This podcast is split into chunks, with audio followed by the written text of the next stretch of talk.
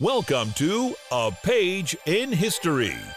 Join us on a fascinating journey as we delve into the memories of the world famous NBC pages. Get ready to hear firsthand accounts of their unforgettable experiences as they navigated the hallways of Burbank, California and the iconic 30 Rockefeller Plaza. Prepare to hear fascinating stories that were never meant to reach the ears of the general public. And now, your host for A Page in History, David Harris Katz. My next guest started her career as a West Coast page in 1977. Her first job after training was working for Rowan and Martin on the iconic hit show Laugh-In. She has an intriguing story to share about penguins, and it even involves the legendary Robin Williams. Through this memorable encounter, she forged a lasting friendship with Robin Williams and his wife. She'll delve into her experience with Robin, sharing why he was consistently a genuine gentleman who never failed to drop by and say hello. She even had the privilege of having his number on speed dial. She also has warm words for Jimmy Stewart, and she'll share anecdotes about his incredible generosity and kindness. She once had an unexpected encounter with comedy legends Chevy Chase and Richard Pryor. Tune in to discover the unique circumstances that brought them together and what memorable words they shared. She also had the incredible opportunity to work for one of the Beatles, Ringo Starr. During her time with him, she found herself in a rather unusual situation when Ringo's wife issued a threat. However, Ringo's response was quite remarkable. Stay tuned to hear all the intriguing details. She'll share an extraordinary once in a lifetime experience involving the master insult comic himself, the legendary Don Rickles. She'll recount how she unexpectedly found herself in his comedic crosshairs with a barrage of insults flying like rapid bullets. You won't want to miss this incredible and far out story. During her tenure at The Tonight Show with Johnny Carson one ordinary day, as she strolled through the show's bustling hallways, she accidentally overheard news that would go on to reshape the world. Listen in to discover the revelation and learn how it profoundly impacted the show's audience members. And now, shifting gears to a different kind of crazy, wild crowd. No, we're not referring to your rowdy pals in the neighborhood bar. We're talking about the unforgettable audience members of The Gong Show. Join us as she recounts her experiences working on the show and get ready to hear a particular extraordinary story. It's about one band audience member who refused to accept no for an answer and shockingly ended up causing thousands of dollars in damage to the building. Our next guest also had a close friendship with an actor from the Rockford Files. Prepare to be entertained as she shares an amusing tale of how this actor, along with her and a group of page buddies, went out to dinner at renowned Carroll O'Connor's restaurant. However, what happened that evening will definitely surprise you, and you're sure to enjoy this hilarious story. So, without further ado, please put your hands together for today's guest, Lesa Mattingly. Woohoo, Lesa! How's it going, Lesa? Thank you so much for joining the show. Um, You're welcome. We really appreciate it. Yeah, thank you. And again, um, we had some uh, technical issues jumping into the show, so hopefully um, it's it sounds like we've gotten all straightened out. So for anyone listening, if it sounds a little bit uh, different than others, um, know that we've uh, we've called in the big guns to get this uh, podcast to you. we, we were excited to get it done for today. So yes. Um, so where are you calling from? Where right where are you right now? In Virginia. Oh, Virginia. here about two years ago after I retired to be close to my daughter and my granddaughter. Oh, fantastic. Okay. And you started as a West Coast page. So, yes. And you lived 77. Wow, it's amazing. Isn't it feel like yesterday that you were a page? Yes, and it was just yesterday that I was in LA for uh, about 10 days to visit with friends out there. So, wow. Did you do any TV related uh, no. excursions, just just visiting? Just visiting friends. Yeah, I, I had my share of tapings and things like that. So, right. Right. It's funny. I remember when I was in college, we would go to LA and you know it, it's kind of funny. And I guess I guess it's like tourists coming to New York.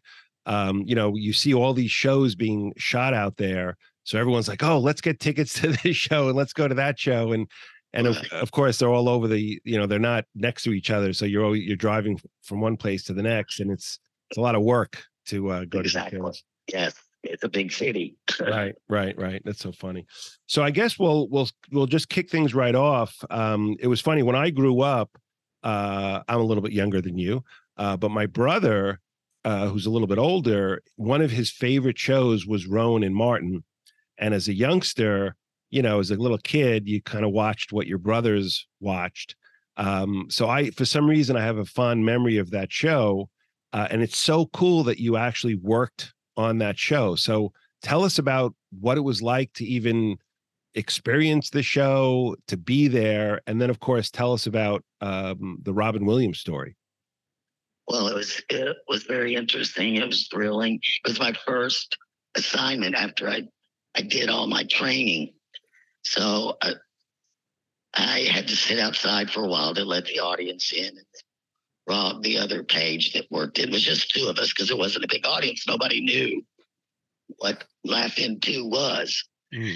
And there were no major stars on it because they were all new. And one of those new ones was Robin Williams. Wow. And he was just, you know, nobody knew who he was. He'd come from San Francisco. He was discovered up there. He was a mime. And he, and he was the friendliest, nicest man and, until one day. and he was nice, but it was hilarious. I had been on an errand for the uh, production staff, and I was coming down the hallway between one and three. I'm sorry, two and four studios. And all the guys were dressed in penguin costumes. So, well, that's interesting. When they saw me coming, they just kind of, you know, stepped back and, you know, against the walls so I could get through. But as I got into the middle of them, they surrounded me and said, We'll respect you tomorrow. We'll respect you tomorrow. I was like, I lost it. I, I laughed so hard I was crying. And it's just, I mean, his wife was one of the dancers on the show, and she was super beautiful. This is his first wife and it was just it was so nice. Right. And then one night we were at at um, Joe Allen's a bunch of pages. We were eating supper and talking, and I looked up, and here comes Robin waving to me, coming over, giving me a kiss on the cheek, and and shaking my hand. And he said, "It's so good to see you. How are you?" And I said, I, I, I, I'm doing fine. I was in shock. And he said, Well, listen, if you ever want to get into the comedy store, you just let me know. Here's my home phone number. Give me a call. I was like, uh, uh, Okay. Wow. yeah. He was just, he was, I have no words when I think about him, especially with him being gone now. Right. And yeah, he was just super. And it's funny. So he he was uh, what 20 years old at that point i don't even know how old he would have been i don't either but he was young he was young yeah you know and so we used to hang out at joe allen's and that's where the uh, restaurant i think there's one in new york city or used to be and that's where a lot of like tv and stage people hung out in new york and and also at in la and now they're both closed i think Wow, Joe Joe Allen's. It's it's funny. It sounds familiar. I'm going to actually check that out when I when yeah. So and the bad French onion soup. oh, really? That, French, yeah. That's one of my favorites, actually. Yeah, I love French onion soup.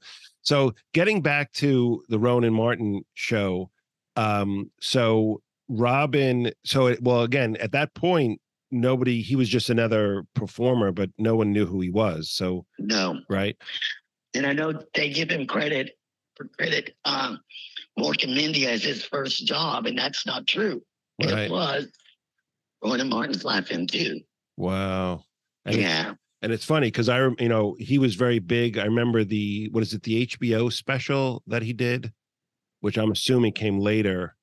Um, oh, do you remember, remember that special? That. Yes. Yeah. But I'm a lot older than you. My memory is kind of uh oh, don't laugh. My memory is going. I can't barely but yeah, I, I do the HBO special Um, and again, we actually we have a comments um, we have a comments section on a page in history.tv. Um, uh, if anyone wants to comment on that special, and again, I'll give a shout out to one one of our regular uh, experts, uh, Ken Hummel. Uh, he'll be able to tell us the date, the date, the time, and any any back hidden secret information about that show. But that that he was so he was so talented, and and again, you know, we've had guests talk about him, uh, and I personally saw him, you know, many times at Thirty Rock. Uh, and there was one time where he, you know, met my tour group and did like a whole impromptu, you know, shtick thing uh looking out over the SNL floor. Like he was he was yeah he was so nice I mean he was so nice and he was so talented. Um you know it's obviously a tragic loss. Um but even for the for the Rowan uh, Martin show what can you tell me about that like what was it like I mean had they had they cuz that show was was produced in different segments like they would just cut different block you know Right. different things so how did they shoot that, or what did you work like? How how'd that work? Like, what did you Uh, do for that? Many times it was only on the weekends that they did it. And they would just do, you know, their skits. And then they'd sit, take the, the sets down and then set another set up. And it was just kind of, I don't know, it was my first show. So I thought everything was fine, Right. you know. So I really didn't have anything to judge it by, by you know, at that point. And I can't remember if they, they did have, reminds me, they did have special guests on one night in particular. I can't believe this is coming to mind. James Garner was the guest, Hmm. and um, so they moved the all the crew and stuff, not any of the sets down to the Tonight Show set for some reason. Hmm. So when we got down there, it was Robin they put on stage with a big trunk of hats, Hmm. only hats. And he would pick up a hat, put it on, and do a shtick. And I thought James Garner was going to have a heart attack. He was laughing so hard because nobody had ever seen his talent, his type of talent. right. And this went on for like an hour and a half. The man was just limitless with his humor.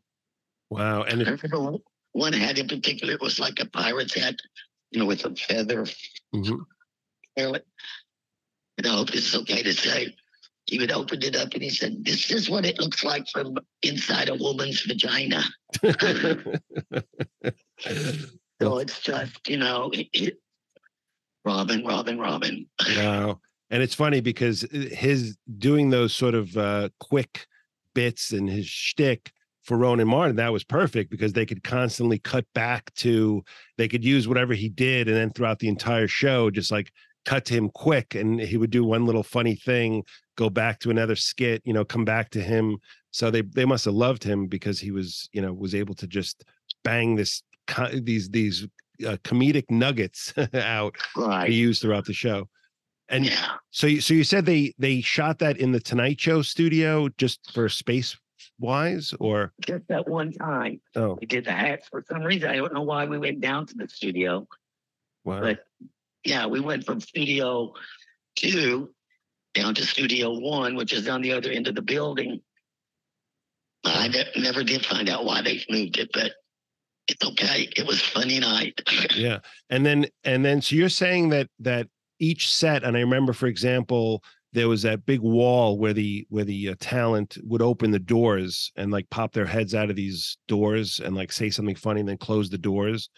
Um, do, are you saying that like they would build one set on the stage at a time and do all of those takes and then No, strike it, or they had a couple? They would have them built, but they were back in this, you know, in construction.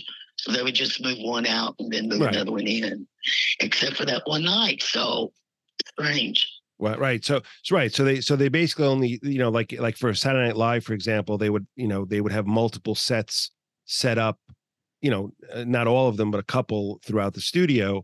But you're saying that for Rowan Martin, they basically focused on one scene or one setup, did all of the takes, and then once they were done, they struck that set, put a new one in, and then did those um those bits. I guess does that sound Yeah. correct? Okay. Wow. Because that must have been a lot of work. Um, yes. Was to- long days. Yeah. Long days. Oh my God! Wow, but it's so funny because again, that that show, obviously it's it still lives on and i think like i said i think of my brother stewie um who he watched it um and it's funny because even there's many shows like the wild wild west and things that you know or even james bond you know when i was little he, you know you sort of watch what they watched and um or what he watched and it it sort of um affected me a lot. Um so i guess um and then you we'd mentioned someone that even goes further back jimmy stewart. So that must have been an interesting story. What was that about? Oh, I was uh, the, the CD, which was in charge of back the hall, you know, the dressing rooms and the phone calls and all that for the Tonight Show one night. And Jimmy Stewart was the guest, and he hadn't gone on yet. I believe it was the night he he read the poem about his dog oh, dying. oh, Did you ever hear that? I, d- I have not no Oh my gosh, You've got to find that on the Tonight Show. Where they got a new dog before he died. Mm. And just the oh, it's just it's a, Johnny was crying, Jimmy's crying, I was crying, everybody's crying. oh my god Yeah. wow So um, but yeah, anyway, so I I wanted to see the monologue, so I was kind of down the hall. I didn't think he could see me. I was standing uh not in his doorway, but I could hear the monologue. And he but he knew I was there. He goes, Here, come in here and sit down with me and watch it with me. who who said that jimmy like jimmy said Jimmy that. Stewart. oh my god I was like, uh, I didn't even know if I was supposed to or not. I said, I don't think I'm supposed to. He said, No, no, no. It's okay. Come sit down. Know, the, the very talented ones are the one that are ones that are most giving, I found. Yeah. We we were talking we've talked about that also in the past that it's amazing that that you know again these big big stars for you know uh, the and and sometimes the bigger they are uh, you know we mentioned Tom Hanks in the past and you know Yeah.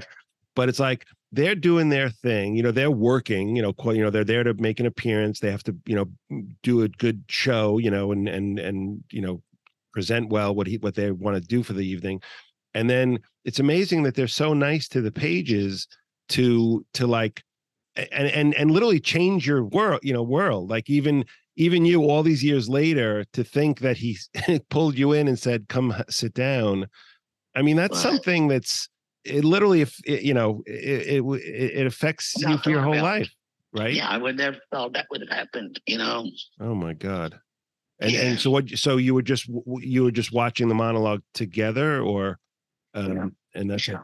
and how long did you stay there for Well, the monologue, and then they went until they called him to the stage. Oh my god So it's about, you know, about 10, 15 minutes. Yeah. wow were, were there other folks in the room with you or No, just, you know, he, I mean, he left the, he already had the door open. right So it's like people were walking by, and they were looking at me like, what are you doing in there, girl? right right wow it's so funny Yeah. and i remember it's it's when i was you know uh, in new york we had a show called live at five and we had um the green room and and it was funny yanni and linda evans who were dating at the time Yeah. you know who linda right so at the time i was i was dating um a greek woman uh who anyone listening to this podcast knows about who's um uh, the best in the world and i i remember going into him because he's greek and linda evans was not uh greek Right. but they were dating and the whole greek non-greek issue thing was an issue with this person and i literally sat there with yanni and it I, and it must have been it was at least 15 minutes i mean it, and he probably wanted to punch me in the face but i literally told him the entire story and and linda and i'm literally getting feedback from both of them you know well david this is what you should do and Lin, she, linda evans giving me advice and and on and on and on. And then at the end we were going to see him in concert and he literally uh, he let us come backstage. So i wound up taking her backstage after the concert. I was like oh guess what? I have a surprise for you. And then we went back and met him and she he was like oh you're you know david told me all about you and, and everything else. So again these i these superstars have no idea i'm you know 30 30 years later i'm still telling that story because it's such a to them, it you know it may be insignificant or maybe it's not. I know it's you know again they're preparing to go on air, so having someone talk to them and and sort of distract them, eh, I probably would get get annoyed.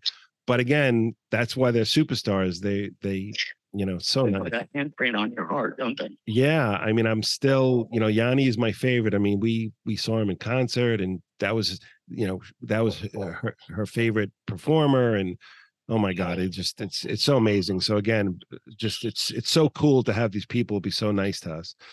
Right. Um, so I guess then you had some other encounters with um, Chevy Chase and Richard Pryor, who were two again big big wigs. So what, what was that about? Well, with my connections being from NBC or working at NBC, I became friends with. I hung out at the comedy store a lot, Oh. and um, I became friends with Sandy Shore, Mitzi Oh, yeah. Shore, the owner, her daughter, and um, so we used to babysit Pauly actually. I was going to say Pauly is the son, which most I don't know if for those listening that Pauly Shore's mother literally started the careers of like everyone. So Yeah, exactly. totally Oh, iconic. But we wanted to end his career. He was the turd head, but anyway. um, so one night, Rich, I think it was Richard Pryor's special. I'm pretty sure. Um, afterwards, there was a a party at um at Mitzi's house, and um, so he had not arrived yet, and a bunch of the comedians were sitting around with me and Sandy, Sandy and I rather, and um, one of the guys made a joke about, yeah, I played basketball with Richard Pryor. And I I let him win.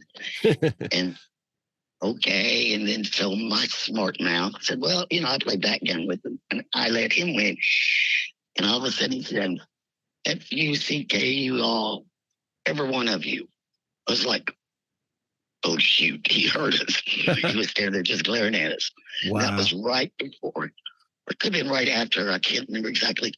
When he was supposed to marry that uh, Pam Grier, he Oh, married really? somebody else instead, and she was threatening to kill it. It was just a mess. And then another night, no, it might have been no, it was the same night. Um, Sandy and I went into the kitchen to get something. She couldn't find it, so uh, she opened the cupboard, and there stood Chevy Chase in the dark, standing in the cupboard. He just was kind of looking around and looked at us, and then took the door from us and closed it back. really? That's so weird. Really, that is Wow. weird. Wow. It was weird. That's funny. So you so you're in Mitzi's house with like a party. So that Right. that that um so not only was uh, Chevy Chase and and Richard Pryor there, were there there must have been dozens of other cr- insane celebrities there. Is that Oh, yeah, there were, but there those two stuck out. wow? Do you remember who else was there? no, honey, I really don't. I just Wow. those two. They just put it. They etched a place in my brain. That night. Wow. That's funny. That is funny. But That- anytime I wanted to go to the comedy store, all I had to do was show up at the door and I'd be, "Come on, Lesa." Wow. And it's so funny because the uh actually the comedy it's still it's still open, isn't it? Yeah, it is, but it's not what it used to be. Right, right, right. And because I was just out there and I drove by and it's kind of looking dilapidated. They're not taking care of it. And I'm not, they say his youngest, the youngest child, which I can't remember his name. I thought Pauly was running it now, but they said it's the youngest child that's running it because Sandy, Mitzi's daughter, died, oh, maybe about 15 or 20 years ago of cancer. oh wow. Before I think Mitzi, because Mitzi also died of cancer. Hmm. Okay, so I didn't, I didn't real I it's it's funny. I've seen stories, you know, about the club and such. I didn't realize that. Wow. Yeah. And I guess I guess also, you know, um nowadays or back then, just like a comedian getting on the Tonight Show, that was the ticket to stardom. So if you can get on and get, you know, Johnny's approval, you would you would, you would hit it. Now, unfortunately, you know, all you got to do is go on TikTok, you know, and and do something, and then the world sees you. So back then, you know, um, you know, even like um, uh, well, Catch Rising Star, or or uh, in New York City, um, uh, in uh, Soho. What and I can't think of the name. You know, the very famous comedy club as well um, that people would show up to. Um, uh, you know, the the world is diff is different place. So I guess the the need to go to comedy clubs, unfortunately, you know, things have changed. Um, Yeah. but it but it was. I'm trying to think of the my brain Carolines? no, no, well, Ca- actually, it's funny. Caroline's was in the city. They moved to Times Square, but they recently closed because of the um, way that New York City is handling stuff. we'll just leave it at that. So yeah, so Caroline's, I believe, closed, but um, it's um, oh, I think I know which one you're talking about because it's the most famous. Cl- I can't, I can't believe my my brain is not. it was the improv. Not- Well, you had the improv. You had um, well, you had Dangerfield down on on the east uh, east side, but it's um, I'm gonna I'm gonna actually look it up while we're while we're here. Isn't that funny? I I do find myself um uh forgetting things. I'm I'm I don't know why. I guess my brain I just can't remember everything. Let's see, comedy club in uh I think it's on Bleecker. Uh let's see. Uh we have New York, let's see, West Side Comedy. And it's funny, we did uh I have a show that I produced uh called uh, Date While You Wait, and we actually teamed up with the New York Comedy Club and they allowed us to um shoot in the in the in, in the club during COVID, which was weird. Uh, it's actually the Comedy Cellar, of course, ha- the legendary Comedy Cellar. I mean, this place, you never know who's going to show up. You know, Seinfeld just pop in, or or or Right. Chris Rock, or anybody else. And I've been there many, many times. It's you know, it's a which most clubs are. They're just like a hole in the wall, um, you know, and they just jam everyone in there. But they are they are amazing. Um, so that is no that's amazing i mean it's just so so cool that you were able to do that um and just um and of course richard pryor just going on to you know superstardom um Right. you know and and and it just it, it's just amazing so uh i guess we'll go on to the next another super superstar um named ringo starr um Oh. i mean again so tell me about so you were working for him as as his assistant of some sort or what was that CB. I was yeah so what does charge c so explain explain to the what what does cb stand for do you remember CB, you work with a production company. I- what, what does it stand you for answer the phones, you run, you run errands for them. You don't have to seat, seat the audience. It's your job is strictly with the production, and I forget what it, oh it stands for okay I can't- what it stands for. and someone told me because in in new york we didn't have that term uh, really? yeah we didn't use that um and and yeah so uh, yeah we didn't use that no, at least not during my time so again if anyone knows what that is go to a page in history.tv and and put it in the comments Brad Phillies. oh her book that's right yeah we can give it we give a shout out to shelly shelly is a friend of yours and she wrote a Yes. book called um do you remember the exact Peacock title Tale. yeah my My peacock tail. my peacock tail so yeah she she has a um, a book full of stories uh and she was on the show so if, if and i believe you could get it on amazon or or bookstores all over the place so i recommend people to check that out. Like I even went into Barnes Noble to see her book. oh really? They were sold out. oh wow. It's so cool. Yeah that is really i mean it is amazing to to write a book and and go in and, and like check to see if it's there. It, it it's it's one of the and again it's just to think it it all started as a as a page you know? Um right. Is is so cool. So tell us about the Ringo the Ringo story, like how you and and how'd you get that assignment? Did they just pick you? Well, that's just it. I read Hollywood Reporter, just you know, because I was trying to also get into acting, and I saw where he was doing a special at NBC. So I went to the lady that schedules it, and I requested to work the show or to be the CD, Mm. and I got the job. Wow. So yeah, so you, you know you have to keep in touch and you know finding ways to get higher in the the chain of command or whatever. Right, right. But um, it was just a great day. John Ritter was on the show. I can't remember other than him who the cast was. Mm, Uh, Herman Her- no, Peter Noone of Oh, Herman wow. Hermits wow. was in the audience to visit him. I had to tell him, he had a glass of wine. And I said, There's no eating, drinking, or anything like that in the audience. He looked at me and took chugged the rest of his wine. He handed me the glass. I was like, Well, that was rude. but anyway, but so all day long, Ringo's ex, Maureen, kept calling, wanted to talk to him. I said, I can't bring him to the phone right now. He's busy. And finally, the last the last time she called, she said, if you don't get him to the phone, I will have your job. I said, okay. So I went back to Ringo's dressing room, knocked on the door, and they said, come on in. And I said, Ringo, your ex-wife Maureen's on the phone. And she says, if I don't get you to the phone, she's going to have my job. He said, honey, she couldn't do your job. oh, that's funny. That was great. that's love funny. so I went back to her and I said, uh, Ringo said, you couldn't do my job. And I hung up. Wow. She didn't call back. That's funny.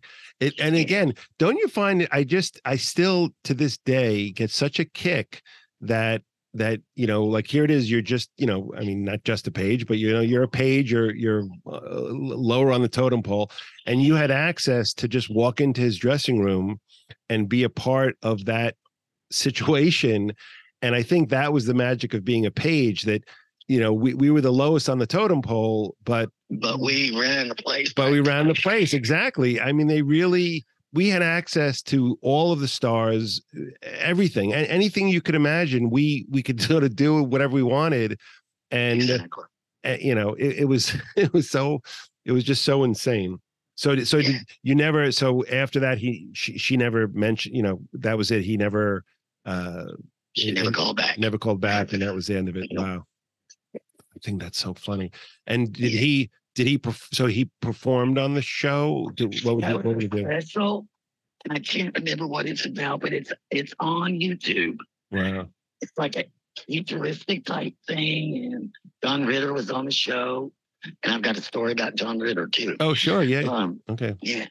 And um, but you can find it on YouTube. wow and and none of the other beatles were there uh, i'm assuming No, no okay No. hanging out uh, no. Wow. Okay. So what was what was John Ritter's uh who again great person, you know, such a nice guy, obviously gone through Super so- nice. Yeah. What was what Yeah. was his yeah. He was there two weeks in a row. He was there for Ringo's, which was the second one. I'll, I'll finish that story in just a second. But he was Michael Douglas, who used to do his show in Philadelphia, came to to um, L.A. for two weeks and did his show there. So me or Shelly and I got the CB jobs. She would do one shift, I would do the other shift. Well, this particular day, John was the guest host with Michael. And um, so he it was the end of the day. It was like 11 o'clock. And he was doing the introductions of the, who the stars were and what was going to happen. And he kept screwing it up. I mean, kept on and kept on and kept on. And I was like, oh my God, John, let's get this done. I want to go home, go to bed. Oh, and he screwed up. He just kept on. It almost lasted an hour. wow.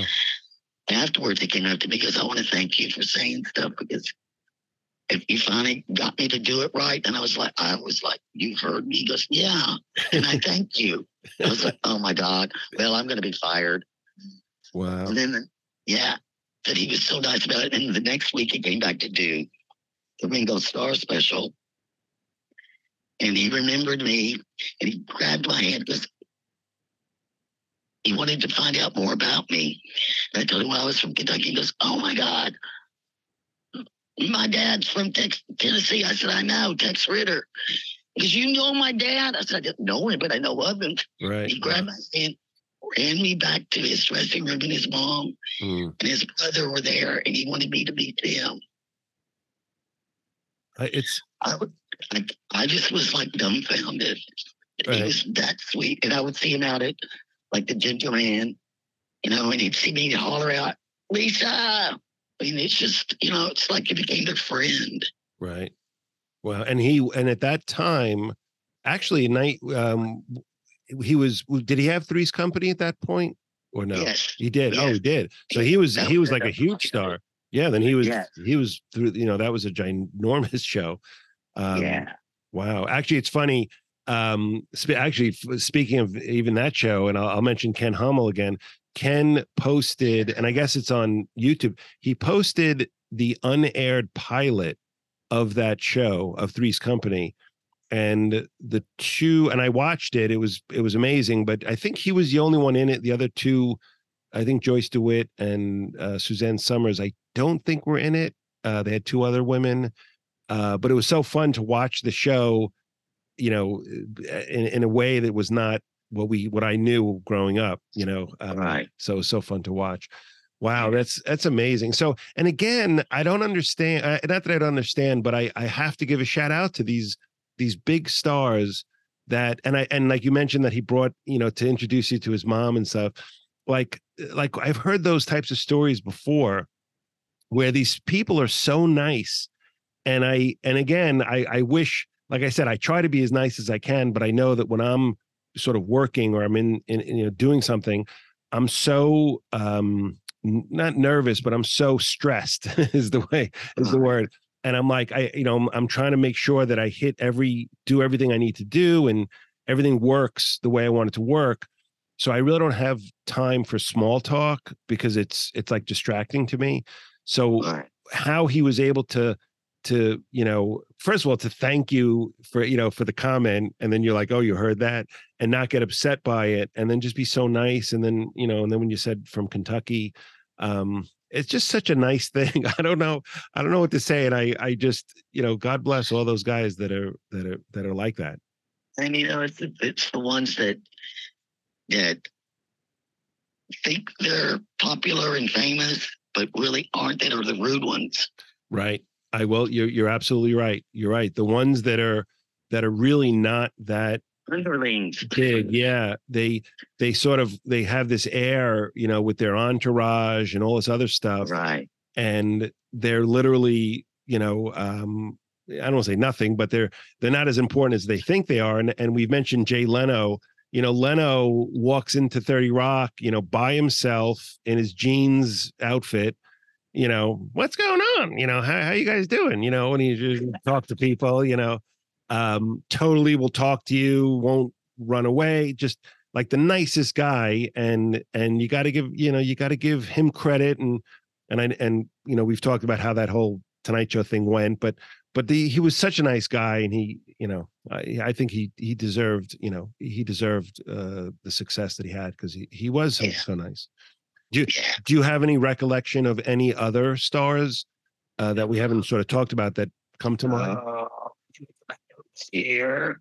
Oh, Don Rickles. Have I told you that story yet? Oh yeah, well actually he was going to be the next one I asked you about. I'll, I'll give a shout out. My Okay. my dad, his favorite uh comedian or one of the favorites was Don Rickles, and I I I think he was hilarious. So so yeah, tell us about him. Well, was, he was doing CPO Sharkey. Studio One was Johnny Carson show, and Studio Three was CPO Sharkey. So I was working the Tonight Show that this particular night, but I was on break, so I went in to watch the CPO Sharkey taping. And I was standing there, and the the the guys, his co-stars, were standing there, and um, so they had break in action. Don Rickles looked up over at me and he goes, "Look at her." She thinks she's fancy. She thinks she's popular because she's standing over there. She's just a page. And you know how he can be. And I Oh, was yeah. like, everybody thought, well, that's what. I was like dying laughing because I knew it's just him. He didn't mean anything by it. Right, And I felt, I felt honored Oh to be yeah. with his jokes. Wow. So and it's funny. So CPO Sharkey, um, well, one is that you know that it's interesting because that was more of a like a sitcom, right? Uh, or, or right. you know, Yes. so it's interesting that they were doing a a you know a situation comedy in that building not too far from carson's show because obviously carson and, and most of the other shows were like talk shows and things so it's interesting to have a uh you know a, a comedy like that and then and of course the famous that famous thing where where uh, Don Rickles broke Johnny Carson's. I was just going to say that. Yeah. yeah. So tell tell the folks about that story if they haven't heard it. Well, the night before, Don Rickles was on the show. I forget who the guest host was. Donnie never came in on Mondays. Hmm. He had Monday nights off. So there was always a guest host. And oh, oh, it was Bob Newhart, I think. Oh wow. Anyway, he picked up Johnny's cigarette box. It always was on the desk. And he slammed it a couple times and it fell apart. Mm. Well, the look on Bob Newhart's face and and Don Rick was like, he tried to put it back together. but anyway, the next night when Johnny came in or was sat down at the desk, he was talking and you know, using his pencil to drum, and all of a sudden he just drumming on the cigar box, the cigarette box, and it fell apart. And he was like, What's going on here? And everybody says, Don Rickles. So he picked that up and he walked across the hall and approached Don, Don Rickles was like, Oh, gee, my knee. It was just really funny. You can see that on YouTube also. There's a video of that. Yeah, because that that cigarette box almost could have been like the Ark of the Covenant. like like that was exactly. Johnny's like favorite box. And yeah, when it drum, or, yeah, to drum, yeah. And then when when he broke it, it was almost like Don Rickles wanted to crawl under the desk, like he didn't know what to do with himself. He was like, oh my god i just like i'm gonna like i'm gonna eh, someone's gonna cut my head off like this is gonna be my major. my career is over exactly. And then when you know and johnny of course his his comic timing is impeccable. You know when he saw it broken eh, it was like oh no. And then when Here he walked over yeah walked over to to them doing the live show uh, or not live show, but they were they were taping the the CPO Sharkey. Don Rickles also like didn't know he, he wanted to crawl under the floor. I mean, he he didn't know what to do with himself, and and and Carson yeah. was like, I mean, it was just so hilarious, and it was. Yeah, I mean, so again, if if people, um, uh, I mean, a lot of people thought it was staged, but I don't believe it was. Right, I don't think so either. Either because I think when when he broke it, it looked to me like he was. It just naturally, you know, like he was. He shouldn't have been touching it, but you know, he he it just you know sort of fell apart, and um, uh, yeah, Johnny, you know, I don't. And it's funny. I wonder if Johnny. I'm sure that he really was genuinely upset, but he he figured he would milk it and, and milk all the comedy out of it and and exactly. do something with it. Which again, which is why Johnny really was the was the king. Yeah, he definitely was. Yeah, you know? yeah. So and I, so speaking of the king, and that I didn't I didn't even plan that. Uh, tell us the story about when you were walking through the hallways, uh, you know, near the Tonight Show, about what you overheard and how that went over. That was my next note. Okay. we, we think a lot. so on 816, 1977, I was walking down through the down the hall to go outside to work. Um, I believe it was the Gong Show. I'm not sure which show it was. Mm. No, it was the Tonight Show. It was the Tonight Show. And I was walking around, I mean, and walking through the hall, and I heard them say, Yeah, Elvis Presley died today. It's like, mm-hmm. oh no. I mean, I wasn't a big fan, even though I'm from the South. I just wasn't a big fan. So I went outside. It was very hot. Took my jacket off and was carrying it. And I said, Well, I just heard Elvis Presley died. Mm. Women started screaming. They started fainting. Mm. People were, it was a mess. I thought, Well, my career's over. Mm. I opened my mouth again Wow. It was, I, I mean, I know people were crazy about it, but that was something I didn't expect. Right. Well, yeah, it's funny because, and again, obviously back then nobody had a phone. There was no real right. means of getting information. So for the if they were going into the and, and again for the listeners, the Tonight Show uh, was recorded at five thirty, uh, right. live to tape and and, and we then, went out to work the lines at three, no, three thirty. Right. And they started sending the audience at five. So those people were standing out in heat, right, screaming and crying. Yeah. Right. And and and the uh executive producer was it John um De, De Cordova De, De Cor, right De Cordova uh, Yeah, De Fred Cordova? Cordova. Fred De Cordova. Um because again he his job is to put a show on and basically he probably could have gotten away with doing the show and not um uh, and the audience not knowing that that uh, he died perhaps i don't know um and it's funny do you know if johnny mentioned that uh because it happened you know did you know if he mentioned it on the show that night No, I don't believe he did. You didn't? believe he Okay. did. yeah because again it's weird because people again when they tune in at 11:30 they don't realize that the show was was taped at 5:30 so if anything happens between 5:30 and 11:30 or anything right up to the moment of recording that show it's tough because you you know um if they have a planned show and all the jokes are written the question is do we pull what we wrote and sort of wing it? Or do we just go on with the show that we wrote record it and then address this tomorrow so Right. it's yeah that could be um that could be a hairy uh a hairy thing but um but apparently nobody nobody said any obviously no one no one mentioned that to you because you know no, no one said you know the once the word was out no one knew that you had mentioned it or anything i'm sure people heard from no. other folks Yeah. and it you know and it's funny Where- no go on That's right. Where um sorry, I was gonna go because where Studio One is and Studio Three is, which is always reserved for Johnny Carson Studio One. Mhm. And um the next day, the particular day, the Gong Show was in Studio 3 Mhm. And Studio One and Studio Three has glass windows, walls, doors. And um but uh, every time we would work the, the gong show, we would find empty liquor bottles. That's why the audiences were so crazy. I mean, these people were freaking crazy. wow It- uh, I mean, it was, we were like, what's going to happen tonight? But this one particular night, this lady comes by, wants to get in the line, and she's drunk already and hasn't even gotten into the studio. I mean, she's belligerently drunk, and we wouldn't let her in. And she wasn't having any of it. So, anyway, she finally walked away.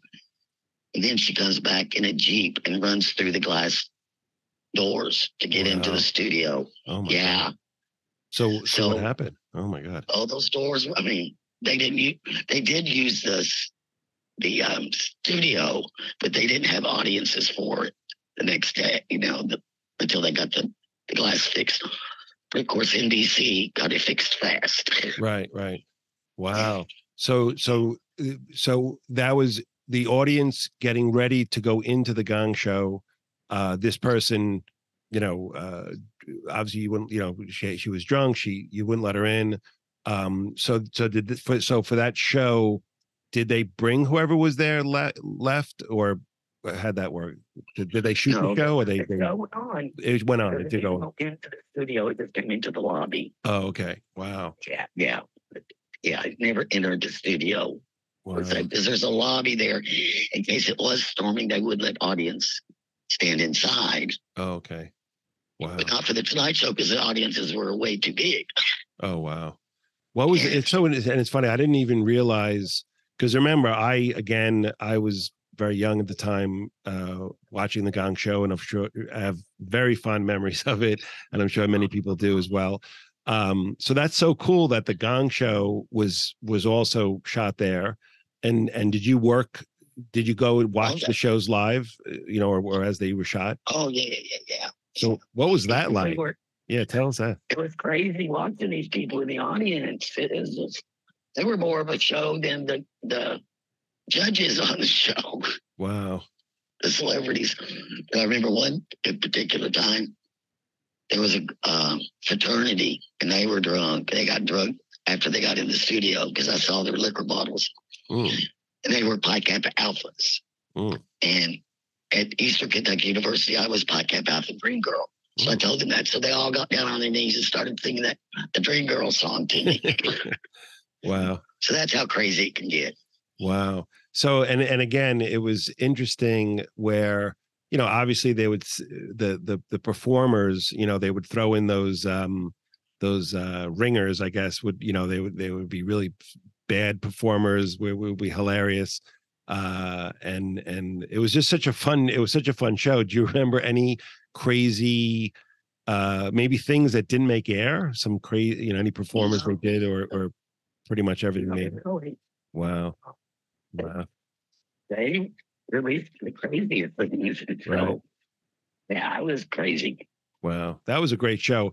Um, and then even I know that didn't they they and again people could comment. Uh, I think they brought the show back, but the host was Mike Myers, dressed as some Oh, I other character. that. Do you remember that?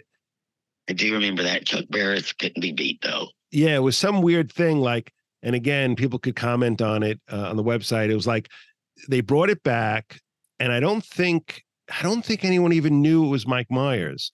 Um, it was some other person, you know, his other. He made up a character.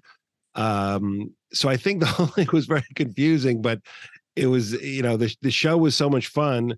And of course, we have America's Got Talent, and we have other, you know, American Idol, and we have things that sort of show talent um, or Star Search. But the Gong Show was really the first, uh, or one of the first, to do that type of stuff. Um, it But was to such- try to also bad talent. right, right. It was so much fun. Yeah, and that was that. Of course, was the fun part, and and then having them gong them off, which was uh, which was awesome. Uh, no, I love it. So I guess we'll we'll wrap it up. Uh, We have one more story. So I know that for our for NBC pages in New York, um, we would go to um, to Hurley's uh, Hurley's bar on the corner uh, during like Saturday Night Live. We would during our stays or when we had a break, we would go to the bar. Everyone would be down at the bar, and then they would go and like spill the audience after SNL was over. And I know that we had other, um, you know, from other shows, people would go to Hurley's and and hang out. So that was sort of the the in-house bar.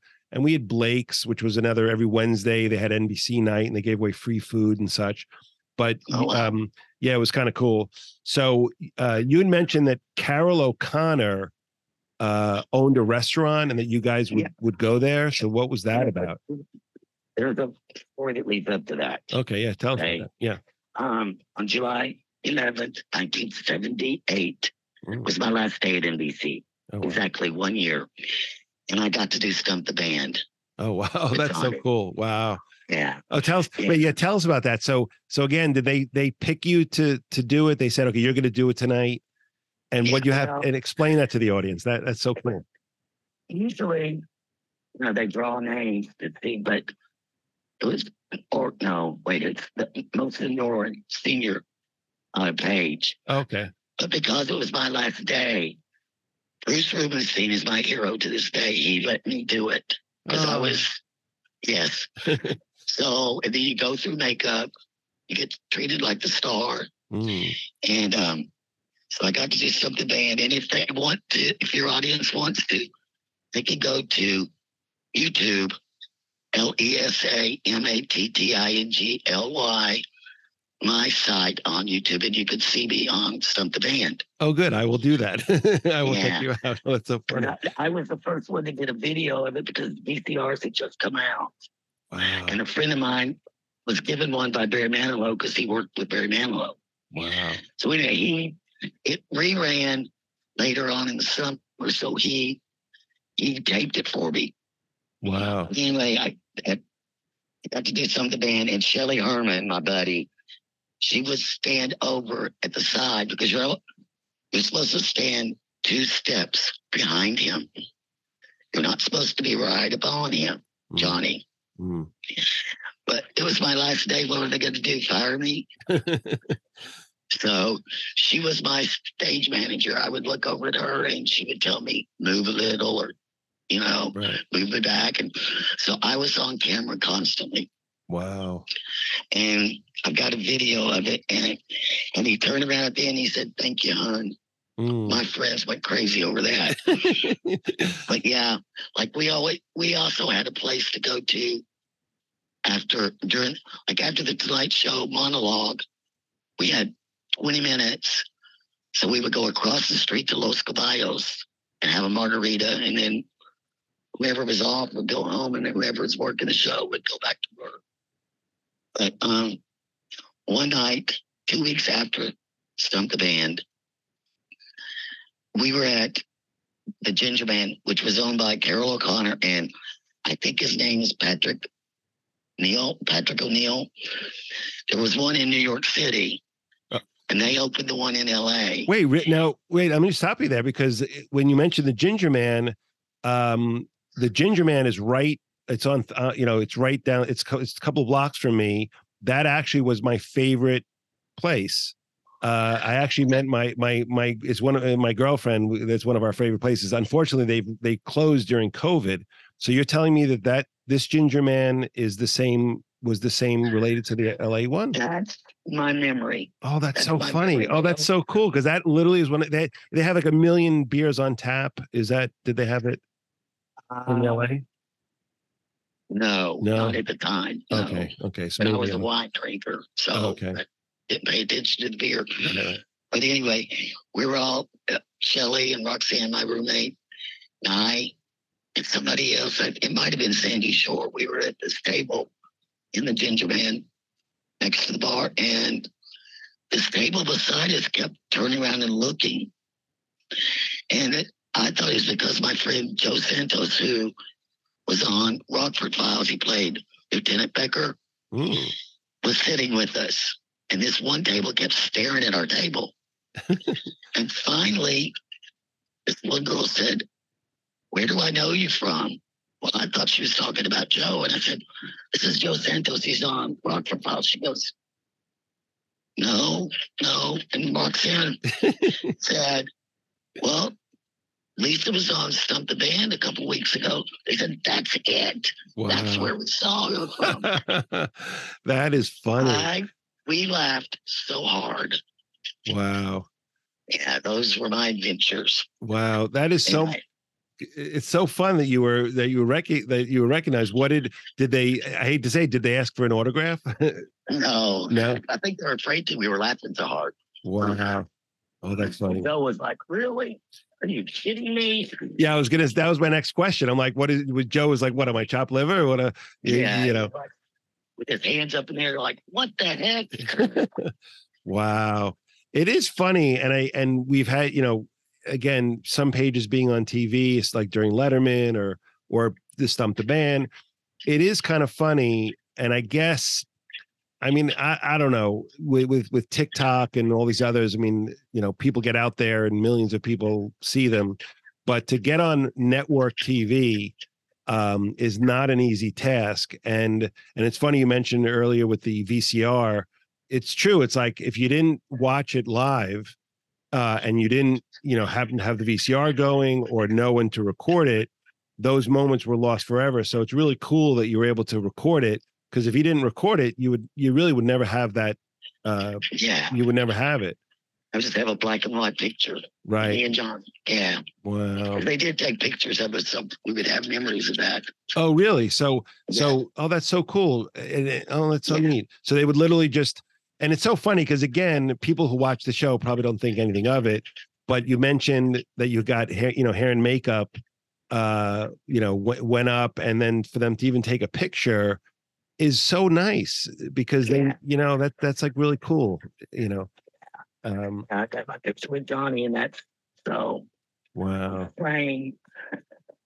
Wow, isn't that amazing? I mean, just to think, you know, Johnny Carson, um, it, it's so amazing. And I, I know that I, uh, as a, I don't either as a page or a non-page, I can't remember, but I did see the Tonight Show, of you know, I think once or twice, and again, just and the same thing with Letterman, to go into the studio to see it in person, uh, as a viewer, is it, you almost feel like you're in this eh, like you've stepped through the TV and it's like you can't believe that you're like there and you see Johnny's desk and the curtain um it's just so crazy and then of course to work you know like I did I felt that way for Letterman and and like just seeing Johnny but for then you for to work and be be there do you remember did did and so you held the envelopes and they I guess you handed him the envelopes right do you do you remember what you gave him or or what the story was with those Oh, there were just dinners Just dinners. restaurants. Yeah. And and did you give away all of the envelopes? Did you have any extras or? No, eh, but actually, he used to do just one segment of it and then go to commercial. This particular time, he did two segments. Oh wow, wow, Yeah, so I, yeah, I've got yeah almost 15 minutes of video wow. me on the Tonight Show, and that I cherish so much. I have my memories I cherish from those days, Right, and I just worked there for a year. right. Yeah, and it's funny because we I've I've talked about this in the past. Even though you know my my time was eighteen months, uh, I think maybe now it's a year. Yours was a year, and I think it fluctuated. But so much happened in that one year. Like I've I have a million stories, and it sounds like you do too, and a lot of the pages do. And it's weird. Like like I've worked in you know for thirty years. I've worked other places. I don't have any. those stories are pretty boring. I mean, I have some interesting stories, but there was so much happening in that short period of time. It's Right. such it's such a weird. It's so weird. I I don't even know. It's just like every day there was. I guess because there was another celebrity or another show, and things rolled on. I mean, it was always, you know, pe- people. I guess also don't rem- realize how much work goes into producing a show. Uh, there's so many people involved and such craziness that a, you know a lot happens. I mean, I guess in a in a regular job, you know, you wake up, you go to work, you know, you had a meeting or two, you know, you do some paperwork, you go home. Right. Um, some of that intense, you know, uh, you know, when I worked in news, you know, so much happens in such a condensed period of time. It it's it's exhausting, you know. Yeah, and you know what? And they can make you feel the, the celebrities can, make you feel better about yourself because I, I hate my voice. It's Mm. just so coarse. And one day I was going through the studio and, and uh, Henry Winkler um, Oh my god! said hello. And I said, hello, how are you? And he goes, oh, I love your voice. And I Wow. was like, really? you can have it. Well, two things. things like that. It's just, it's amazing. Where well, tell me, and I, and I have to, I'll I'll have to tell my Henry story. But tell me, how did you meet him? Why why was he there, or what was going on at that point? He, I, I don't know. He had just gotten married the Saturday before that. Oh, So I, that's what it was. I congratulated him on, on his marriage. wow. his wedding, and he goes, "Oh, thank you. Yeah, I love your voice. That's I remember that now. Yeah. God, So you know, but he had at the Emmys, my first year, actually the first month or so I was working there. Uh, NBC aired the Emmy Awards, and Roxanne and I were assigned backstage with the press. Mm. Well, he was standing back there for something. He stood there and talked to us for like 20 minutes. wow. It's just, that, you know, it's like I said, it's the big ones Right. that are even bigger. And he was obviously on uh Happy Days at that point. Exactly. Right, so- yeah. So again, and I have to tell my Henry story because I Henry Winkler is my favorite. He- You know, I mean, maybe, maybe I don't know. He actually, I mean, he was my favorite person of all time, and especially when I was little. And I remember uh, the only thing I wanted to do was to go see Happy Days recorded, you know, in person. And uh, and of course the show went off the air, and I was like, those dreams are shattered, you know, forever but I went to Emerson and we had uh, uh, something called the Hollywood Seminar where we went to the West Coast and met, you know, uh, famous, real working producers, actors that went to Emerson to sort of, you know, show us the ropes. And one, you know, one day we wake up and we're saying we're going to go visit Henry Winkler. And and I pretty much was like, after today, I could I could get hit by a bus and be happy. Like I'm like I saw you know so i so it was funny he was shooting he was the executive producer of turner and hooch and Oh yeah, yeah, yeah. right and actually to this day um tom hanks the nicest guy in show business and henry Yeah. winkler have this feud going or this sort of you know i don't want to say hatred of each other but we we went to um Henry Winkler's office, and I believe it was in Paramount. So I think we went through the iconic, you know, pillars, you know, going into Paramount. And I remember, I mean, literally, I, I, the only person on earth that I ever wanted to meet. I remember we we were going through the hallways, and I walked into his office first. The head of the group, there was like 12 of us. I walked in, he was standing behind the desk, and I just walked right up to him, shook his hand. I said, So nice to meet you. He shook my hand, and I was like, Okay, great. Now I could die. And I, I was like, just know, so so he was, but he was very fr- uh, frazzled. He was literally like, "Oh my god, oh my god," and he was freaking out, freaking out, freaking out.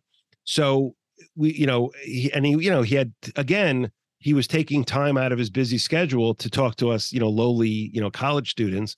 So he goes, guys, uh, you know, welcome. Uh, I'm really crazy. Uh, let me show you something. So he goes and he grabs a VHS of a robot. He goes, he goes, let me show you this. He goes, this is the robot of of the dog that was appearing in in uh, Turner and Hooch. I guess it was Hooch. I guess it was Hooch. So he goes, Yeah. he literally said, he goes, we have to shove a, uh, a thermometer up its ass. And you know we need to get a close up of his face. You know, so what do you think of this dog? He goes, "We have a couple of dogs. Tell me which one you like better." So he puts the v- VHS in. He, I think he played one tape, and it was like one robot who didn't look. You know, it looked okay, whatever. I think he popped it out, put another tape in, and now the tape started rolling. You remember, like when the VHS tapes would like Yeah. would like you know stu- stutter or whatever. So he's he's playing it for us, and and I'm gonna I'm, I'm getting goosebumps even telling you the story. So the eh, the VHS starts rolling, and it kind of like gets it wasn't playing correctly. Henry Winkler walks over to the VHS and he hits it with his hand, just like he did with the jukebox at Arnold's, and the VHS starts playing. I literally That's just hilarious. I just said, guys, do you realize what we just saw? We just saw the Fonz walk over to this thing, hit it, and it starts working. I said, I, I said, just shoot me now. I said, I literally am done. So I'm in heaven. I'm in heaven. I was I was blown away, and it literally played, and uh, you know, and then it turned out that that in real life, Henry Winkler, I guess he wasn't managing the production very well, so they fired him from Turner and Hooch, and I think it was I think it was Tom Hanks who got him fired. So so to this day, and I don't I don't know if they've made up, but I think that's what ha- you know that's why they hated each other because Tom Hanks got Henry Winkler fired, um, and someone else took over the, the the executive producer position, and and it was and that's why they you know it was a crazy story, but. Uh, isn't that insane? And again, it all it all stems from being, you know, I was a page, and then I went on to go to Emerson, and then you know, and, and Henry Winkler was an Emersonian. Yeah, it's the simple things that Yeah. do that, are big. Yeah, he was so he was so nice. Um, yeah, I love I love him. He's like my favorite my favorite guy. No. always had time for people. Right, exactly. Again, here he was really genuinely freaking out about about I guess that you know everything was going wrong. And you know, these college students come in and I guess he had promised, you know, to to introduce, you know, to say hello. And uh, you know, and he, he went ahead and did it and he was very friendly to us, even though he wound up getting fired, you know, but but he he, he held true. And and we all know to this day, everyone loves Henry Winkler. He's done a million things and he's so nice, And it- you know. And it didn't hurt his career, did it? Exactly. It didn't hurt his career. Exactly. He went, you know, he wound up being like he went out to go do so many amazing things. Even even uh, MacGyver, you know, right? He was he was the executive producer, I think, of MacGyver. Oh, I Um, don't know. I didn't watch that show. yeah. So so again, yeah, to my to my knowledge, he was the executive producer or creator of MacGyver. So this iconic show which everybody, you know, well, for those that watched it, um, you know, everyone that term to MacGyver something, uh, for all we know, Exactly. you know, he may have even writ- written that line. I don't know. So, well, listen, I can't thank you enough. You shared so many amazing stories, and this has been such a pleasure. I, I, it, it's amazing. So, did was did you um. Uh, I know you were a little nervous about coming on the show and, and everything else, but you you did you did wonderfully and it was fantastic. So I can't thank you enough. And I know the listeners, um, I'm sure are going to love hearing your stories. Uh, and my heart is very happy right now. Oh, it's great. I mean, it's just again, even from 1977, um, and I was born in 1967, so you know, uh, I was Yeah. young, and but to get these stories from people that that were there back in the day, The You know, heyday. Yeah, I mean that was the you know the magic of you know the the golden age of television, or or sort of i guess not really but Yes. you know but but again to to have you share these stories and i'm sure that the folks listening um are going to remember so many of these things and again the fact that you were able to rub shoulders with so many famous folks as if as and then again they treated you like an equal um exactly. is just incredible so i can't thank you enough Thank you for for asking me to do this. Well, it was actually my my pleasure. So uh I guess we'll we'll give you a shout out. So uh everybody, let's give it up for Lesa Mattingly. Woohoo! Thank you. Thank you. Thanks for listening to A Page in History. A Page in History is produced by David Harris Katz Entertainment. For more information on our television shows, syndication, and more, go to dhkatz.com. And to listen to more episodes of A Page in History, or if you've been lucky enough to call yourself one of the world famous NBC pages and would like to appear on the show, go to apageinhistory.tv.